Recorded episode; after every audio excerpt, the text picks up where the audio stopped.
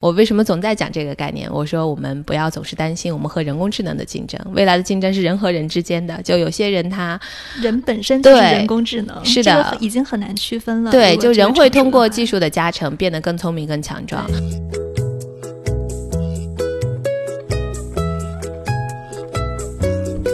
听众朋友们，大家好，我是主播刘红军，欢迎收听我的新节目《硅谷幺零幺》。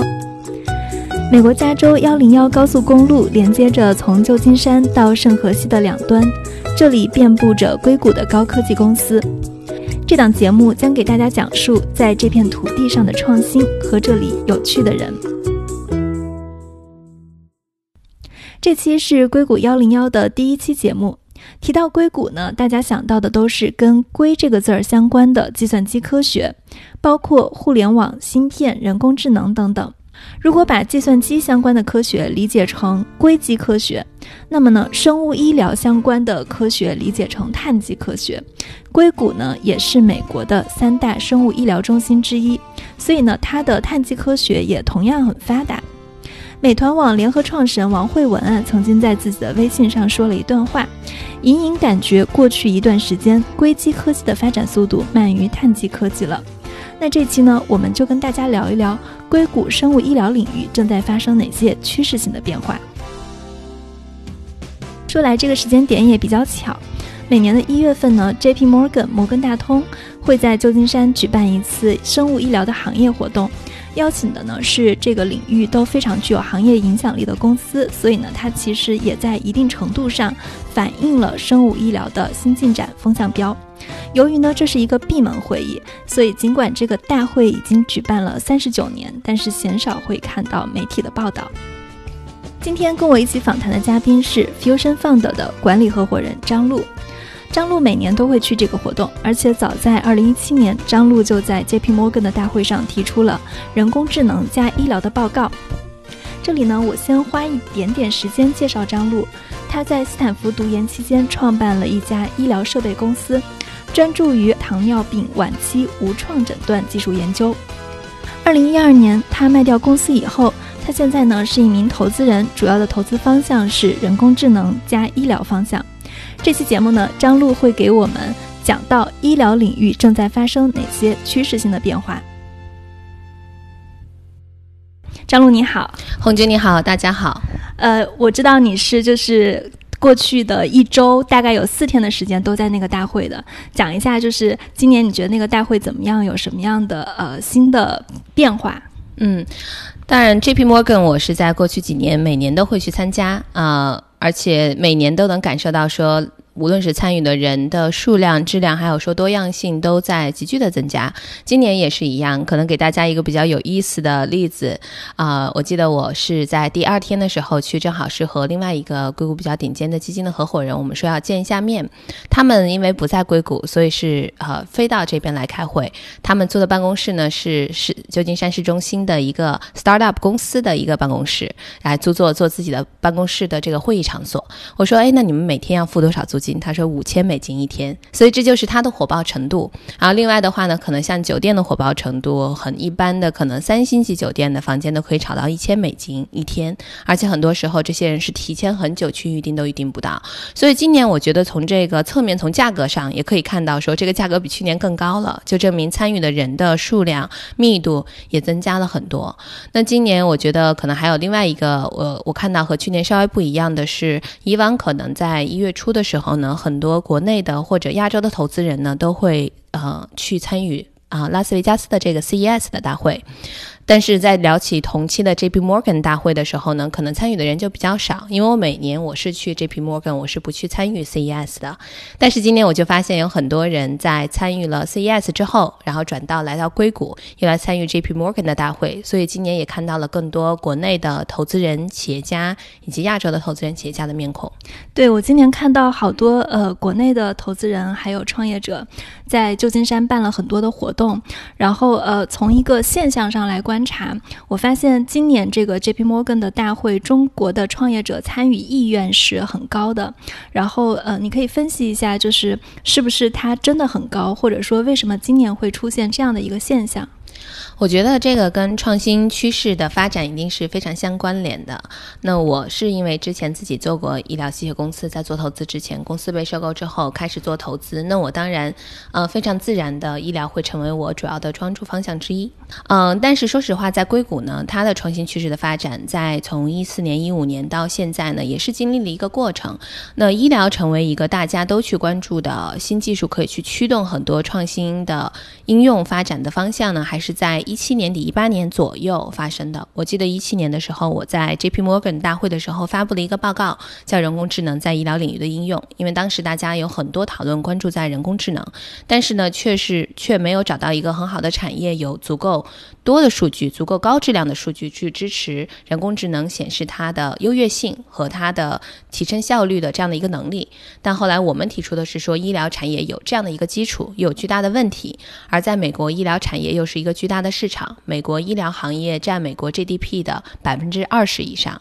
所以这是一个巨大的数字。但是在当时，我觉得在国内一七一八年的时候，可能趋势关注还是非医疗状，可能是更多是社交啊，更多直接和用户相关的这些应用。但是可能是从一九年开始，我觉得国内也有更多的科技创新已经到了发展的一个阶段，包括国内现在其实医疗方面、生物方面创新的人才。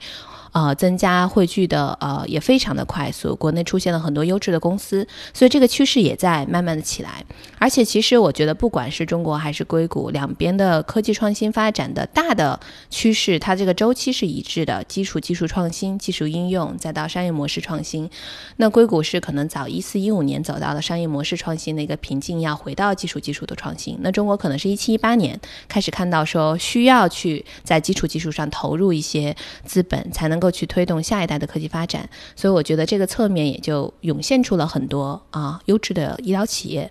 或者说从投资人的角度，其实我也发现是过去一年多，很多国内来的投资人，他们渐渐都在搭建新的医疗投资的团队，或者说自己投资的方向也在转化。就包括你提到说，这次 J.P. Morgan 有很多国内办的会议，一个是药明康德，他的大会办得非常的成功，当然他每年都办，但今年可能参与的更多。包括像红杉今年也在这边办了一场。非常好的活动，无论是说他们几个分管医疗投资的合伙人，甚至说沈南鹏自己，他们现在的专注都已经越来越偏向生物医疗啊、医药等等。对我前几天跟红杉的人聊，他们说就是本来是想办一个一百人左右的活动，然后他们把邀请函发出去了以后，马上这个人数就变成了六百多人，然后因为那个酒店是有人数限制的，所以就坐不下了。所以今年我觉得好像呃中国的投资者是还就是还蛮热衷于去来探讨医疗的。移动互联网之后，我们在下一个的投资的爆发期在哪里？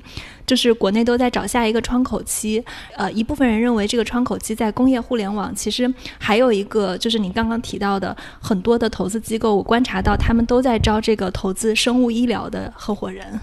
嗯，确实是像你说的这样，而且我觉得也是跟大的发展相关。一来的话呢，就是虽然说中国的医疗市场没有美国这么大，但中国的医疗市场总量现在也已经占到了中国 GDP 的百分之五左右。而且呢，在过去几年，其实我在去年在那个呃达沃斯会议上的时候，我们有一个论坛，当时其实就讨论说，未来几年可能整个全球发展面临的问题，包括说可能亚洲市场面临的问题等等。当时我提出的就说，其实可能。不要去，不仅说我们有其他的一些，呃，金融啊、政治方面问题，其实接下来的十年、二十年最大的一个问题就是人人口老龄化。人口老龄化，当然它会对经济社会架构、科技发展产生影响，而它带来最直观的问题就是我们怎么面对这个人口老龄化。那它最急切需要的科技创新就是医疗创新，因为一方面是说。其实，在二零三零年、二零三五年左右的话，中国的六十岁以上人口的比例会是全世界最高的。那在这么多人跨入了六十岁之后的话呢，一方面我们需要科技发展，它可以有更好的治疗手段、药品去治疗好我们。这个老龄化人群可能面临的一些疾病，还有很重要的一点是，当我们有了大量的老龄化人口之后呢，大家更重视的是，呃，我们叫 the quality of the life，就是你生活的质量怎么样，而不是说只是单一的把病治好，还要保保证这些我们现在所谓叫的人口的老龄化的人群，他可以以一个更高质量的生活去投入到社会的各个方方面面中去，甚至说可能在未来他的工作的时期、工作退休的呃年纪会往后延后。但怎么样去达到这样的一个目的呢？就是需要更好的早期诊断的手段、早期监控的手段，有更好的这种健康医疗的保障手段，去保证这些人可以一个更健康的体魄去迎接即将带来这个老龄化社会。但我觉得，一方面这当然是好的现象发展，但同时其实也是包括过去一周，啊，国内的很多投资人来跟我去聊，然后去大家交换意见的时候，我也提到的一点是，呃，趋势起来很好，但是医疗创新行业的投资创业要比别的行业要更加的谨慎，因为这个行业它的特点是你不需要花太多的时间去说服一个人相信它的市场应用，因为。太明显了，大家都想活得更长、更健康，活得更好。然后疾病希望攻克，它是一个显而易见的效果。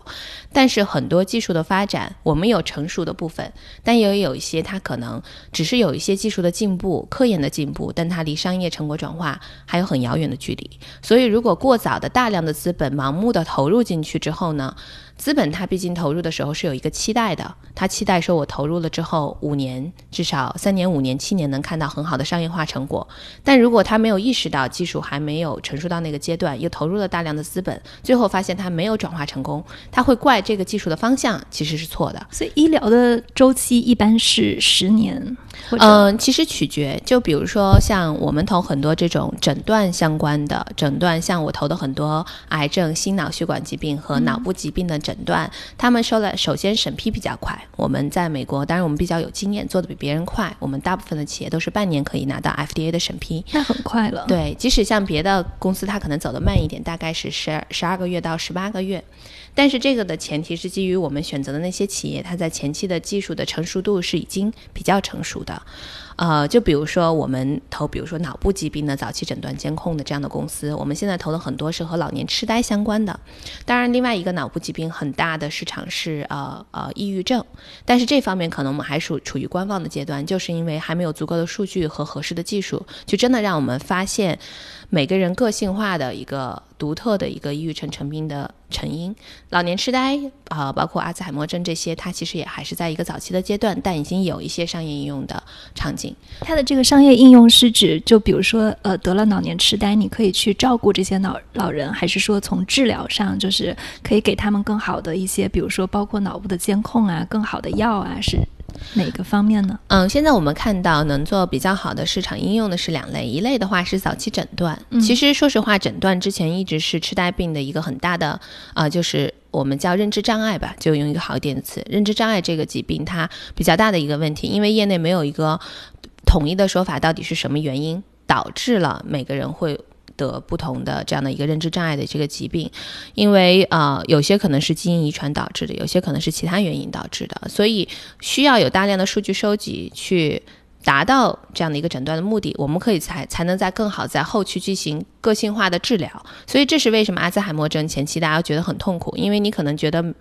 为什么那么多年投入那么多钱治疗，确实不能够啊没有合适的药品或者是仪器，就是因为它诊断的阶段还没有特别的特别的清晰。但现在的好处是说有大量的数据，然后有新的技术传感器、人工智能、深度学习，可以把这些数据分析加到我们现有的这些医疗手段之上去进行更加个性化的监控和诊断。就举例来讲，那平时如果说一个医生需要去诊断一个病人是不是有认知障碍，他也需要观察他一段时间，但是这个观察的过程其实就有很多主观和客观客观的问题。那现在有技术可以帮助我们持续的收集数据，把这些信息整合之后，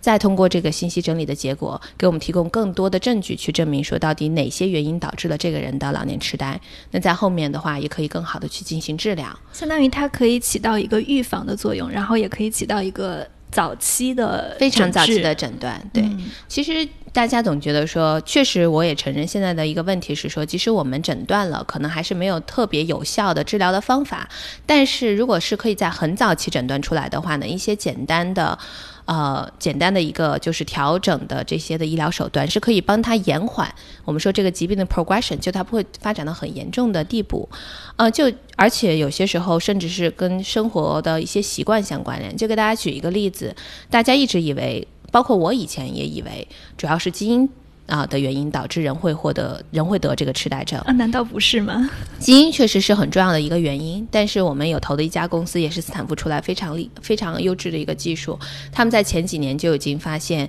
其实抽烟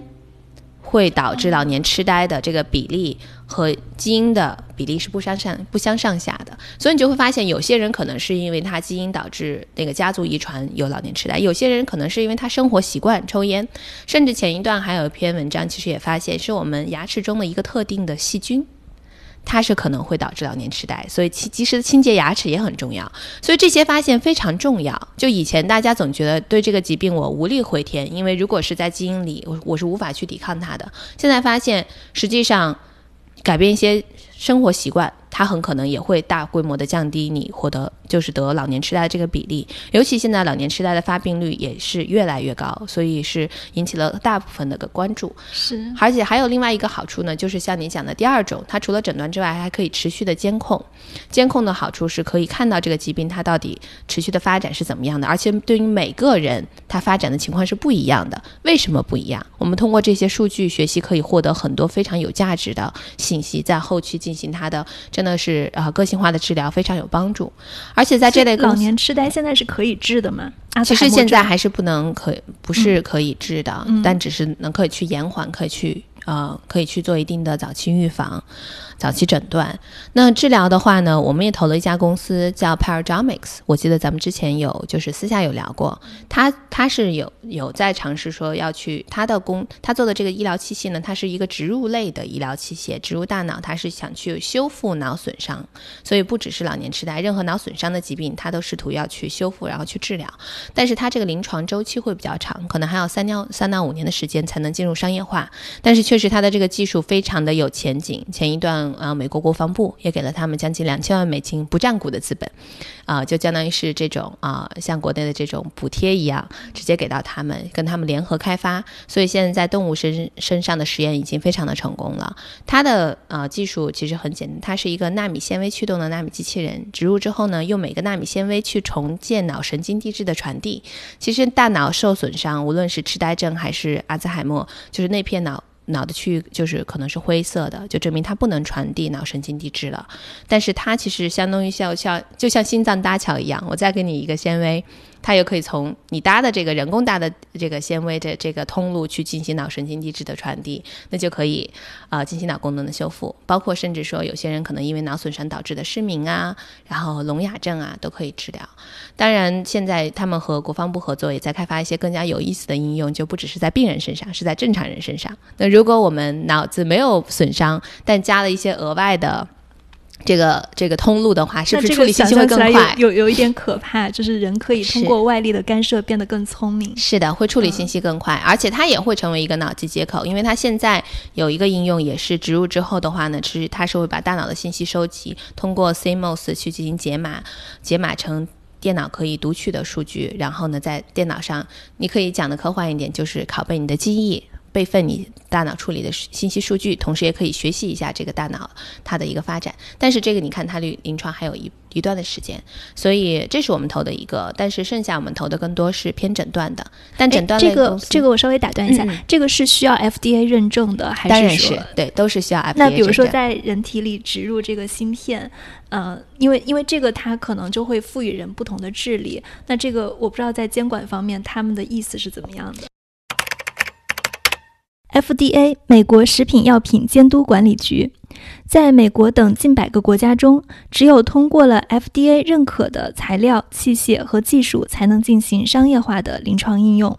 我觉得可能现在 FDA 还没有到那个阶段，那他们可能第一批申请 FDA 还是从疾病的角度，就是修复脑损伤，是因为现在跟就是说这个政府军方合作会有一些更加。呃，更加前沿的探索，但我相信，就像你讲的，等到那个应用开始推广的时候呢，监管层面上就不只是 FDA 了，就需要有更大其他的考量。就这其实就是我以前经常在别的一些公共场合去演讲会提到的一个概念，就是超级人类。我为什么总在讲这个概念？我说我们不要总是担心我们和人工智能的竞争，未来的竞争是人和人之间的。就有些人他 人本身就是人工智能，是的，已经很难区分了。对，就人会通过技术的加成变得更。聪明更强壮。其实前两天就在 J P Morgan 啊这个期间呢，我有另外一家也是偏医疗应用的公司，它也是做了一个正式的商业发布。它也是很前沿的技术，叫 Mojo Vision。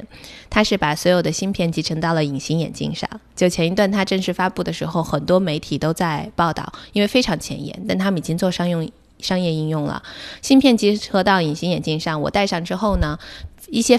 非医疗应用的是什么呢？就比如说我跟你说话的时候，所有的信息会直接从我的瞳孔投射到眼前，我可以交互，我可以调用信息。我说，哎，红军的背景，我们上次聊天的背景怎么样？然后会直接让它显示在你的旁边。我我非常，我有一个就是比较大的问题是记不住人的名字，这个可以解决我的问题。我出门可以给我导航。直接进行信息交互。那医疗方面的应用呢，就是对于老年人，尤其是他视力不好，他各种各样的视力疾病的话呢，通过这就可以进行视力增强，然后用一些呃其他的技术手段帮他去辨别说到底怎么样去导航出行。啊，所以这个技术已经商用化了。我我 看到你那个朋友圈，对，我当时觉得批准了。对我当时觉得太有意思了。然后它这个现在就是在这个眼睛上可以投射的这个 VR 的虚拟的实际上的选项有哪些呢？它是 AR，它其实是对它其实现实，对增强现实，所以是在旁边。那现在其实应用层面上取决于说软件层面上要去呃要去呃设计哪些应用。当然现在它主要刚开始的话，医疗方面会多一点，因为这个。较立竿见影，而且它现在的技术还是相对贵一点的，但是在未来它的成本会大规模的降低，呃，所以一些偏呃，当然一开始会是军方、工业方，还有包括医疗方的一些应用，到最后 to C 端就很简单，商务应用，比如说实时的翻译啊，实时的导航啊，然后呢显示你的名字，显示背景调用，这些都是可以有的应用，现在也都是在做的。啊，这个很像那个黑镜里面的场景。嗯，对你试过他们的产品吗？啊，我没有直接，因为我最早看，我因为我很多年前就投了他们，我是他们最早的投资人，然后后来就硅谷所有顶尖基金都进去，因为这个公司也比较特殊，它创始人之前四家公司都是十亿美金的退出，它有一个不是，它是说是一个失败，只卖了四亿美金卖给诺基亚，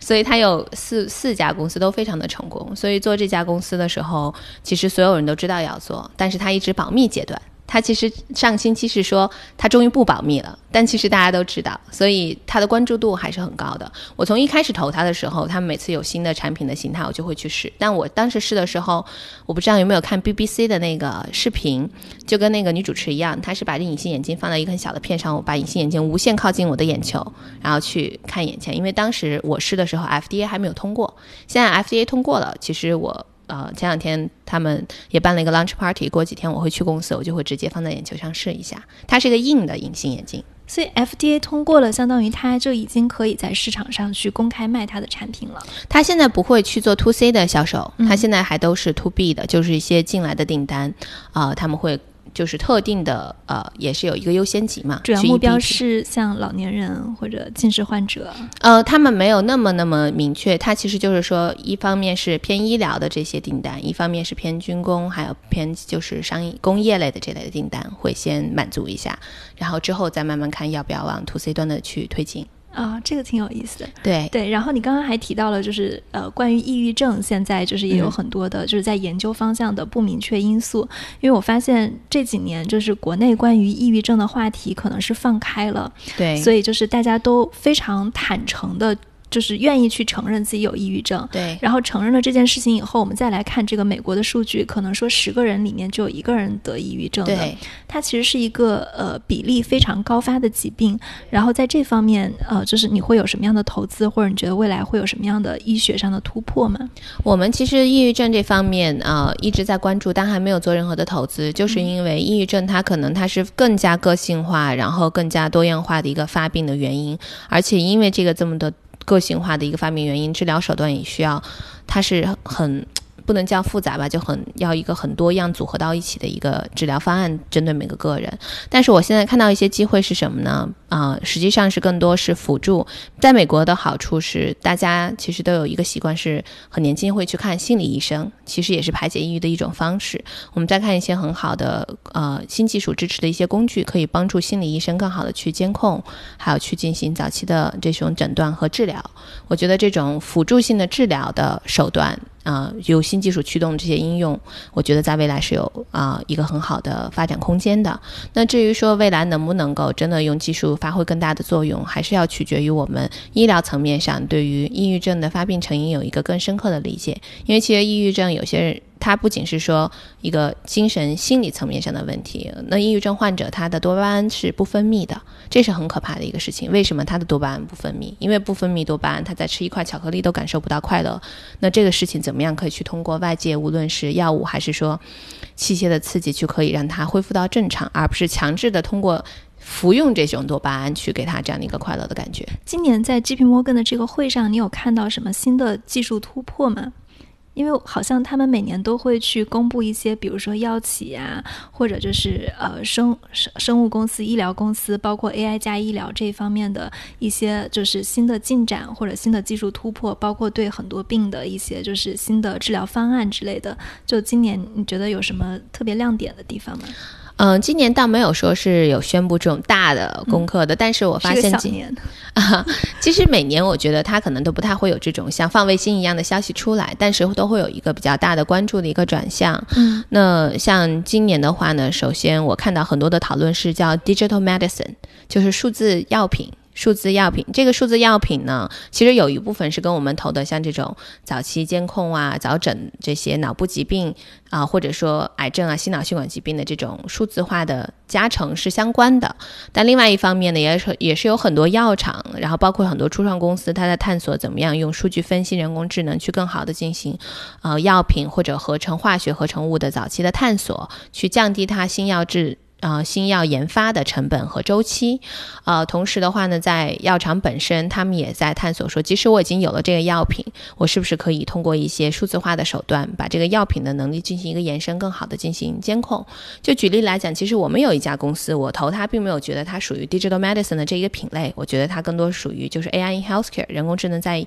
医疗。就是 MedTech 这方面的应用，但是他们就是最近拿了像诺华、辉瑞，还有 Roche，就所有这些大的药厂的非常大的订单，团队才二十个人都不到，就是因为他们希望通过这个产品，可以去更好的监控和收集他们的病人吃药之后身体的反应，然后进行信息收集反馈，反馈之后呢，他们可以更好的去优化这个药品，优化之后呢，还可以给定向给这些病人去。然后推荐，可能说针对你的情况，我可能有另外一种药品更适合你，所以这也是现在药厂在做的一方面的一个延伸。所以这个是不是需要收集，比如说这个患者他本身的这个基因测序的数据，然后他的各项身体指标的数据，然后根据他自己的这些数据跟体征反映出来的，然后去配置适合他的药，就可能是同一种病，然后有不同的病人都患了这种病，但是因为你们的基因是不一样的。或者你们的数字化指标是不一样的，会给他们不一样的药，是这个意思吗？呃，倒不会到那个程度。其实现在我觉得很多有些公司会做什么，通过基因测序给你推荐不同的药，什么个性化制药，没有到那个阶段，因为本身基因测序的结果现在还是有很大的。就我们的样本量还在不停的变化，那有些可能是说 FDA 已经批准说这个基因的片段和某个疾病相关联，但大部分还是没有被获得批准的，所以我觉得这部分还是存疑的，大家要小心。那这些药厂它所做的探索呢，只是单纯的说，就是我想收集一下这个药品在每个病人身上它。它服用持续服用之后，它的一个体征的变化，它的一个效用的一个变化。同时呢，它不会根据每个，它还做不到能根据每个病人去进行个性化制药。但是它毕竟作为一个大的药厂，它有各种各样不同品类的药品，它可以通过收集的数据会发现说，哦，原来同样这类疾病。然后这有两两两组不同的病人，他服用了不同的药。那我们发现说，哎，这种药好像对特定的这种病人，它的效果会更好。那在未来，它就会更加有定向的去推荐，去保证。根据病人服药以后的表现，对，跟他的效果是不是有好转，然后来给好转的速度，好转的速度给他们匹配不同的药，跟他们跟或者说到没有到个性化到那个程度，但是会给他们一个反馈是说。对大的 guideline，或者对药品公司自己也有一个大的反馈信息，是说，哎，到底这个药是不是对这类人群更有效？所以这也是他们现在进行数字化探索的一个初级的方向。另外，今年还有一个特点呢，我我也是个人很高兴能看到，就是有更多的这个保险公司参与到了这个新技术和医疗整合的讨论中来。像我其中参与的一个呃，演讲的一个论坛，当时我们论坛有四个演讲嘉宾嘛，然后两个我和另外一个人是投资人，还有一个是那种大的企业，像药厂、医疗器械的这种，还有另外一个演讲嘉宾呢是那个 Blue Shell Blue Cross，就是美国最大的一个呃医疗保险公司的负责人。然后也在上面，然后我们大家在讨论说有哪些新的趋势发生在医疗行业、药品行业，然后就会发现他们现在一方面他们很关注，包括我提到的。呃，由于老龄化的问题，其实保险公司它很关注对于一些老龄化人群相关应相对应的疾病的早期诊断，因为对他们来讲，医疗负担也很巨大。对，尤其像老年痴呆是一个巨大的问题。是，尤其像老年痴呆这种精神类疾病，他们的问题是这种疾病的病人的存续存活期期比较长，所以对他们来讲，医疗他们的保险负担是很很重的。所以我们有好几家公司也是直接会拿到保险公司的订单。他虽然做的是早期诊断，但保险公司。就是购买了他的产品，直接给他们的用户去用，因为希望保证他们的用户可以进行早期监控和诊断。那在那个论坛上，呃，Blue Shell Blue Cross 的这个负责人，他叫 Alex，他也是讲了很多他们现在在这方面的努力。他甚至说，他们最近会做一个新的像孵化器一样的项目，是怎么样呢？是。不是说只是去单纯提供资金服务，而是挑选一些他觉得发展比较好的科技创新类、医疗类、医疗领域科技创新的公司，去对接所有保险公司的高管，不只是他们自己一家保险公司。所以这样这些医疗公司就可以更早的和保险公司进行对接。因为如果大家了解医疗领域，就会发现为什么以前很多创业者和投资人会避而远之。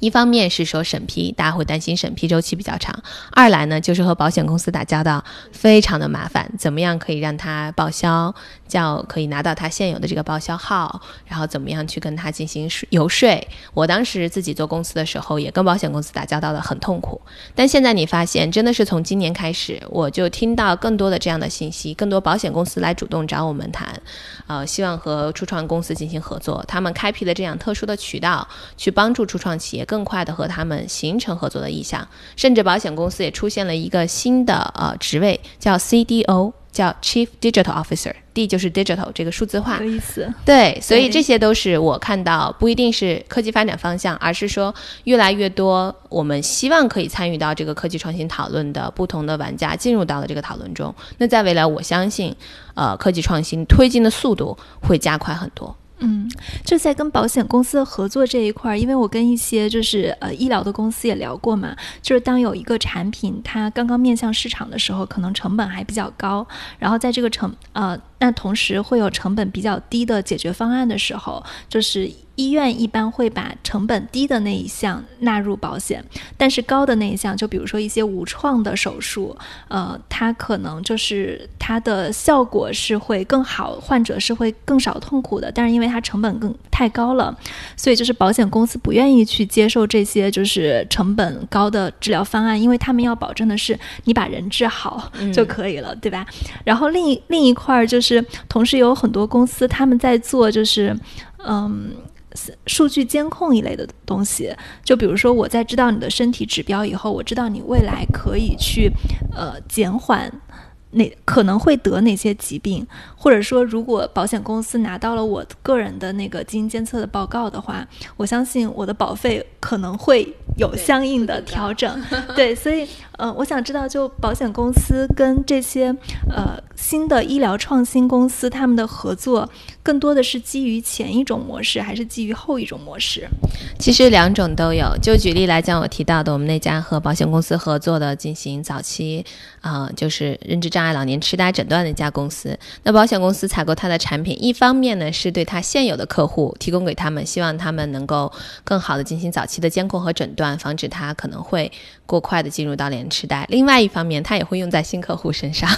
去看看是哦，这个人，比如说以前可能这个人抽不抽烟，对于他们保险的价格没有那么大的影响，现在突然发现哦，这个人是老烟枪，那是不是他的保费就会更高一点？所以也有我们所谓讲的比较邪恶的这一方面，因为保险公司它。也是利益驱使的，但是我觉得整体上至少他参与进来，就会保证更多优质的技术可以更快的去进入这个行业。而且我觉得他们参与到讨论之后，很好的一点是，实际上会促进更多优秀的创业和者和这个资本会进入这个市场。包括前两天我们在另外一国的一个 panel 上，我们讨论的也是就是 FDA 这个监管。那监管当时我记得我们那个 panel 上大概四个投资人嘛，只有我一个人是说我是愿意投需要通过 FDA 审批的医疗创新的，剩下几个都在讲说啊，我希望你可以绕开。为什么呢？因为他们会担心说，因为。他们会担心说，如果这个公司需要经过 FDA 审批，就需要在前期投入很多的时间。万一审批要花很长的时间，这个对他来讲可能是效率效能比较低。哎，但是如果没有 FDA 审批这件事情，大家怎么去防止下一个像那个 Elizabeth Holmes 这样的故事？Exactly，我就对，就是你说的这个原因。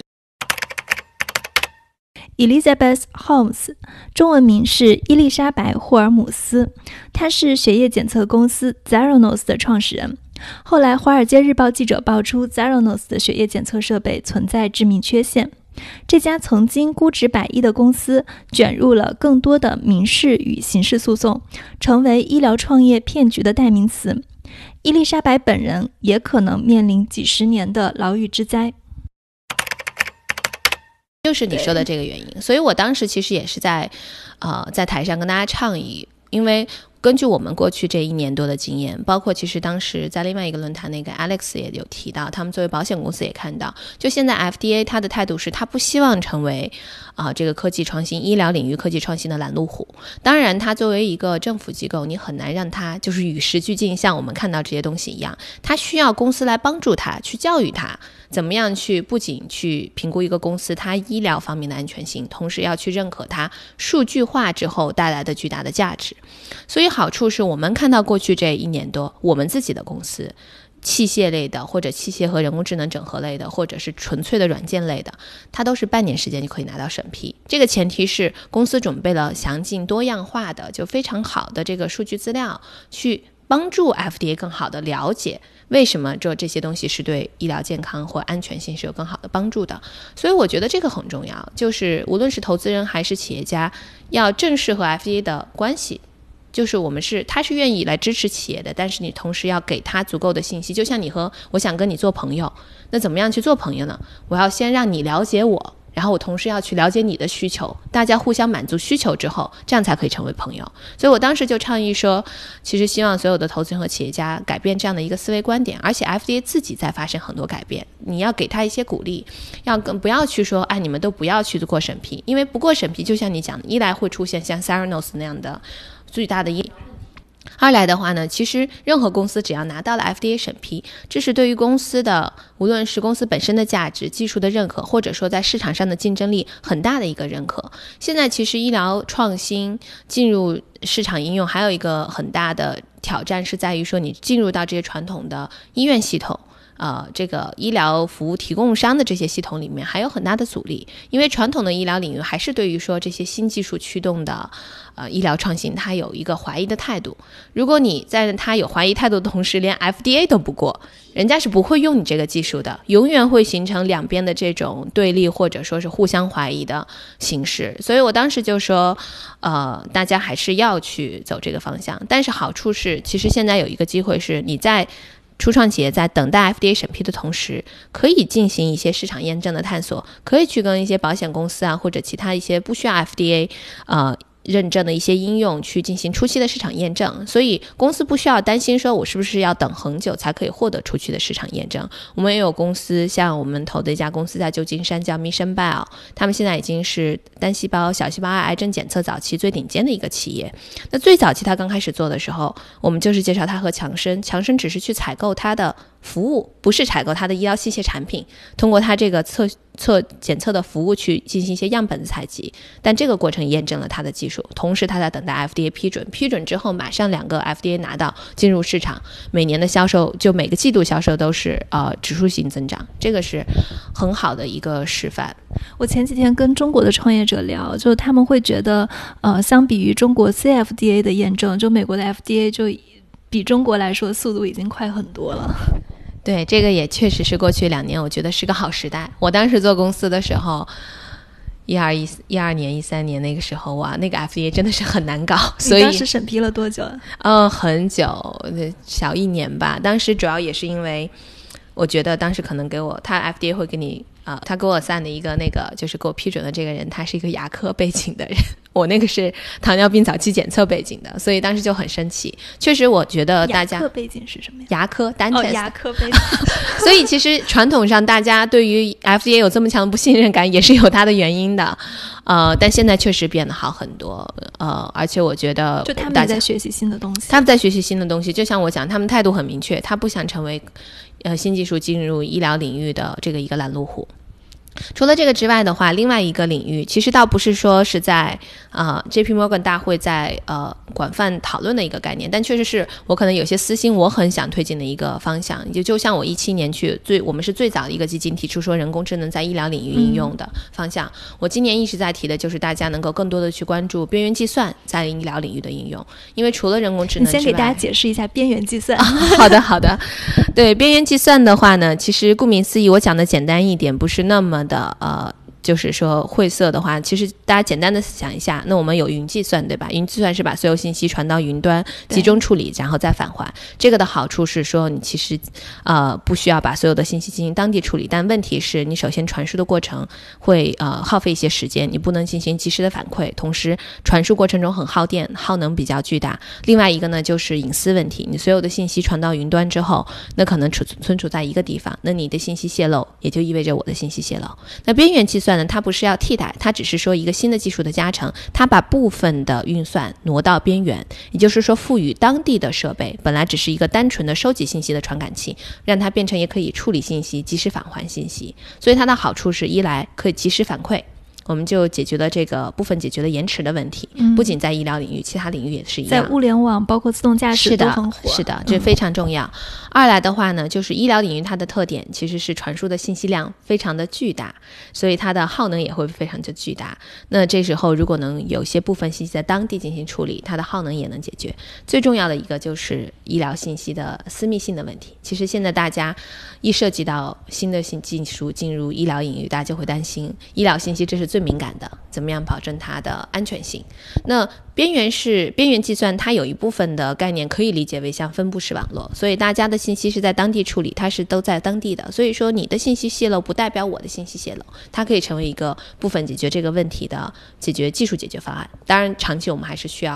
啊 regulation 监管这些东西去真的发挥作用。所以这是边缘计算的一个初期概念。那我今年就一直在。呃，各个我发言的呃论坛都在提，就是除了人工智能之外，我们一直之前说人工智能在医疗领域的应用，现在我也希望大家看到边缘计算会成为医疗领域的另外一个我们叫 game changer，一个改变游戏规则的一个重要的技术应用。你可以举个例子，就比如说在呃哪些诊治的过程中，哪些设备用边缘计算会比就是这种传统的医疗设备、医疗器械更有竞争力吗？其实我觉得医疗，嗯，大家可以简单的就把这现在的应用可能更多还是有了边缘计算的加成，无论是边缘计算芯片还是软件解决方案赋予到这个医疗器械之后的话呢，就是能够提高它的反馈效率。对，就举。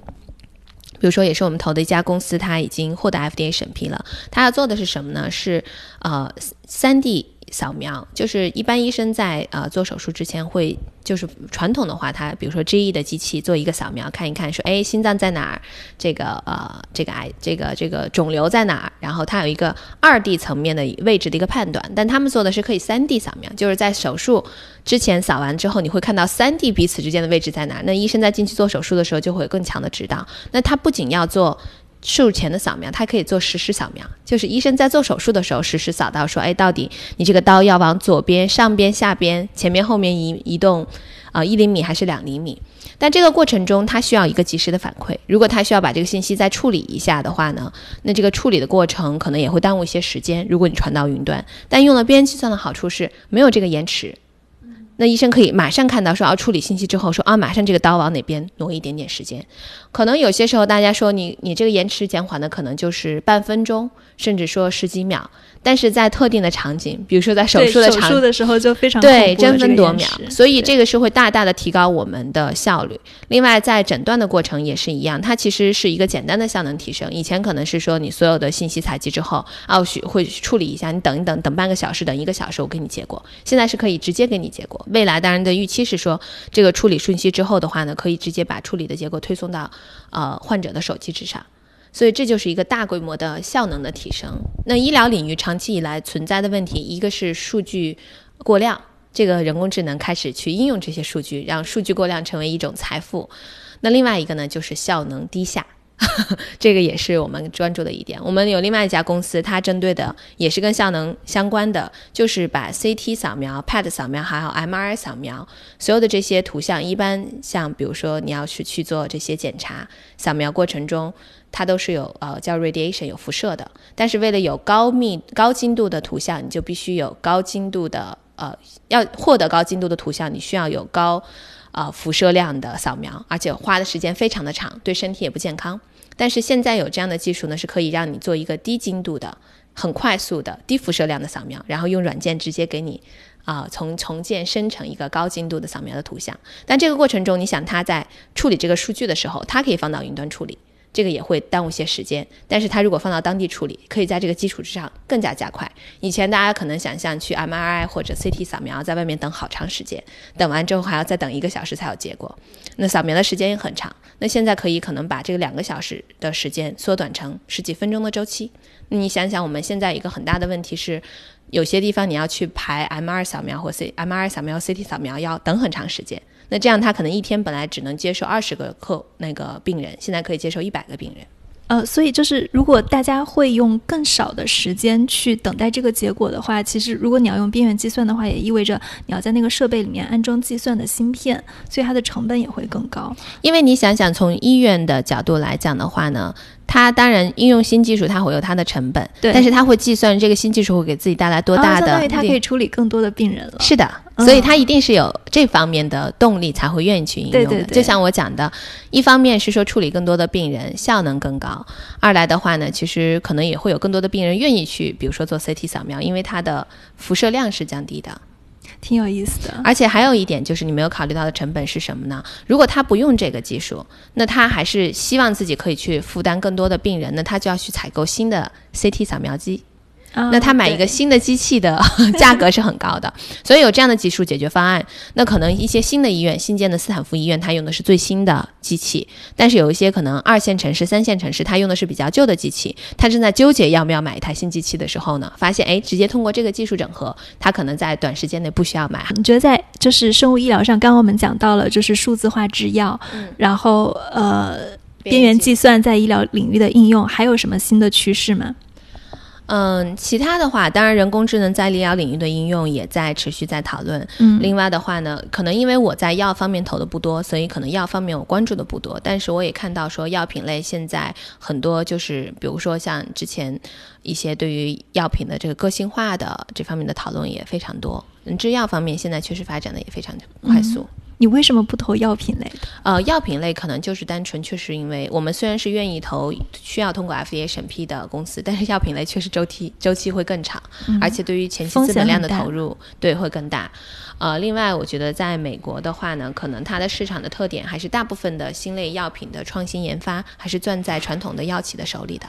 所以，对于初创企业来讲的话呢，更多的也有一些做得成功的可以上市获得大回报的项目，但是大部分的公司是做到一定阶段之后就被收购了，但它收购的价格相对又不是特别的高，所以从 VC 的角度，我们可能就觉得不是特别合适的标的。OK，诶，如果我们把这个生物医疗技术来分类的话，我觉得可以分成几类，就有一类是呃技术可能在一个刚刚的萌芽期，然后它有很大的商业化应用的前景，嗯，这样是一类；还有一类是呃技术已经呃非常成熟了，然后它的商业化应用在一个就是潜力就是。大规模爆发的前夕，就相当于一个是刚刚开始做，然后离商业化还有很远；还有一个是技术已经成熟了，呃，商业化已经很近了，马上要迎来爆发了。你觉得这两个趋势下分别有哪哪种类型的公司呢？嗯，可能就是可能要真的细讲起来会讲很多。嗯，我就大概举几几个例子，就你先说，你先说的第一种，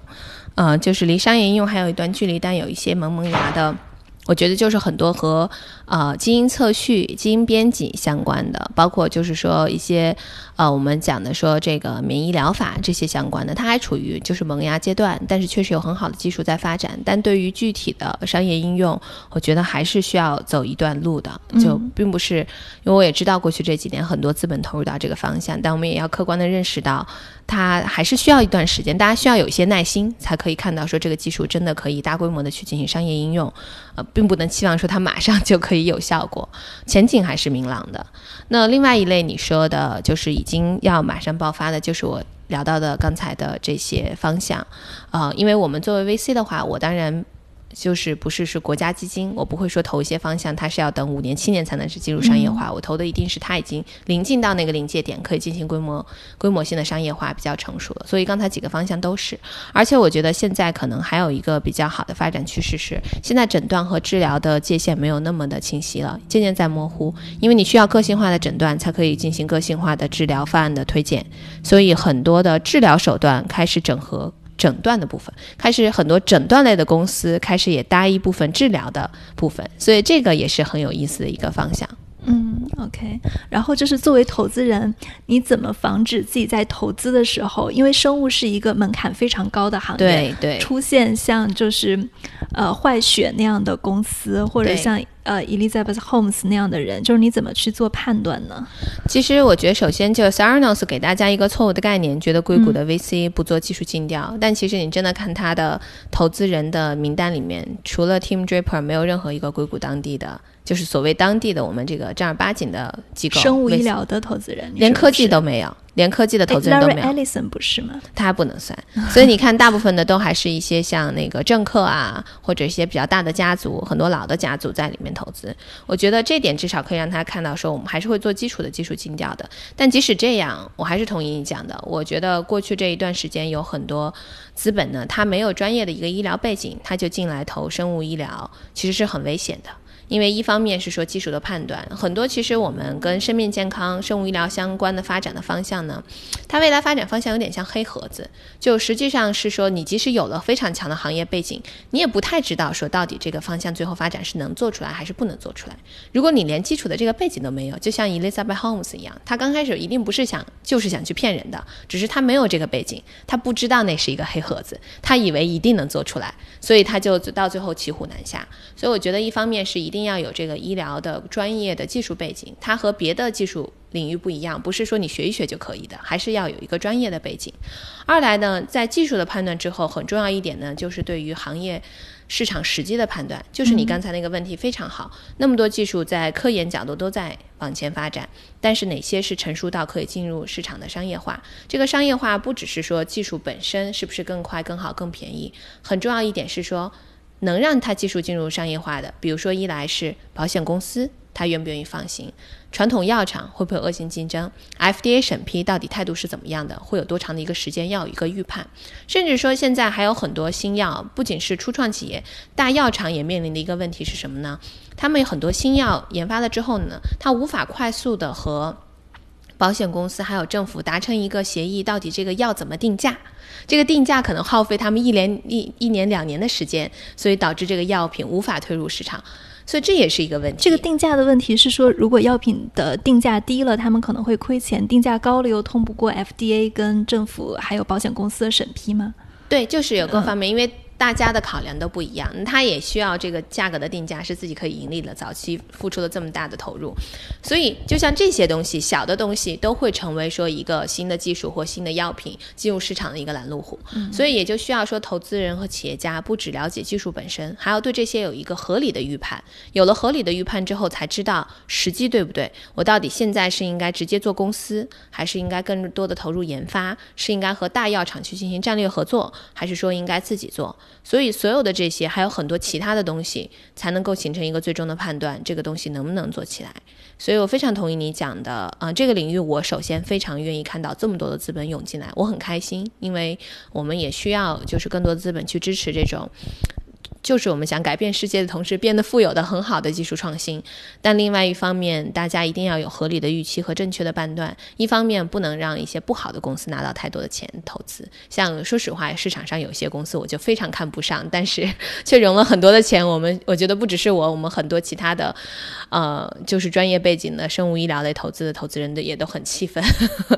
但是确实会出现这样的情况。那我们怎么样在未来避免这样的情况，让优质资本涌向真正优质的公司？二来的话呢，也不要让大家有一个错误的期待。就像我开头讲的，如果大家投进去的期待是哦，三年五年就可以看到马上的商业应用，最后公司没有做到，不一定代表这个方向是错的，只可能是代表时机不对。但是资本它受到了就是这样的一个呃负面的。反馈之后，他会觉得哦，那我就不再继续投入了，反倒可能对这个方向的发展长线是一个这个替代会发生。是，所以我我发现就是我在跟国内的人聊的时候，他们就是就是很多创业公司说，现在国内的医生都特别特别有动力去学这种新的技术或者新的治疗方案，就是这个跟他们最开始创业阶段是完全不一样的，就是那个时候你会。就是你想象中你要去推广这些很难，但是他们发现，就是一旦一个领域的就是带头的医生，就比如说肿瘤科最好的医生，或者什么哪个癌症最好的医生，就是全国知名的医生开始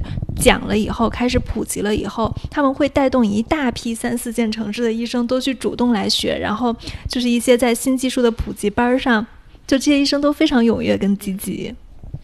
我觉得其实这个刚开始，其实创业者自己，包括资本圈，还有媒体本身也要反省，为什么刚开始医生这么排斥？是因为我记得刚开始的时候，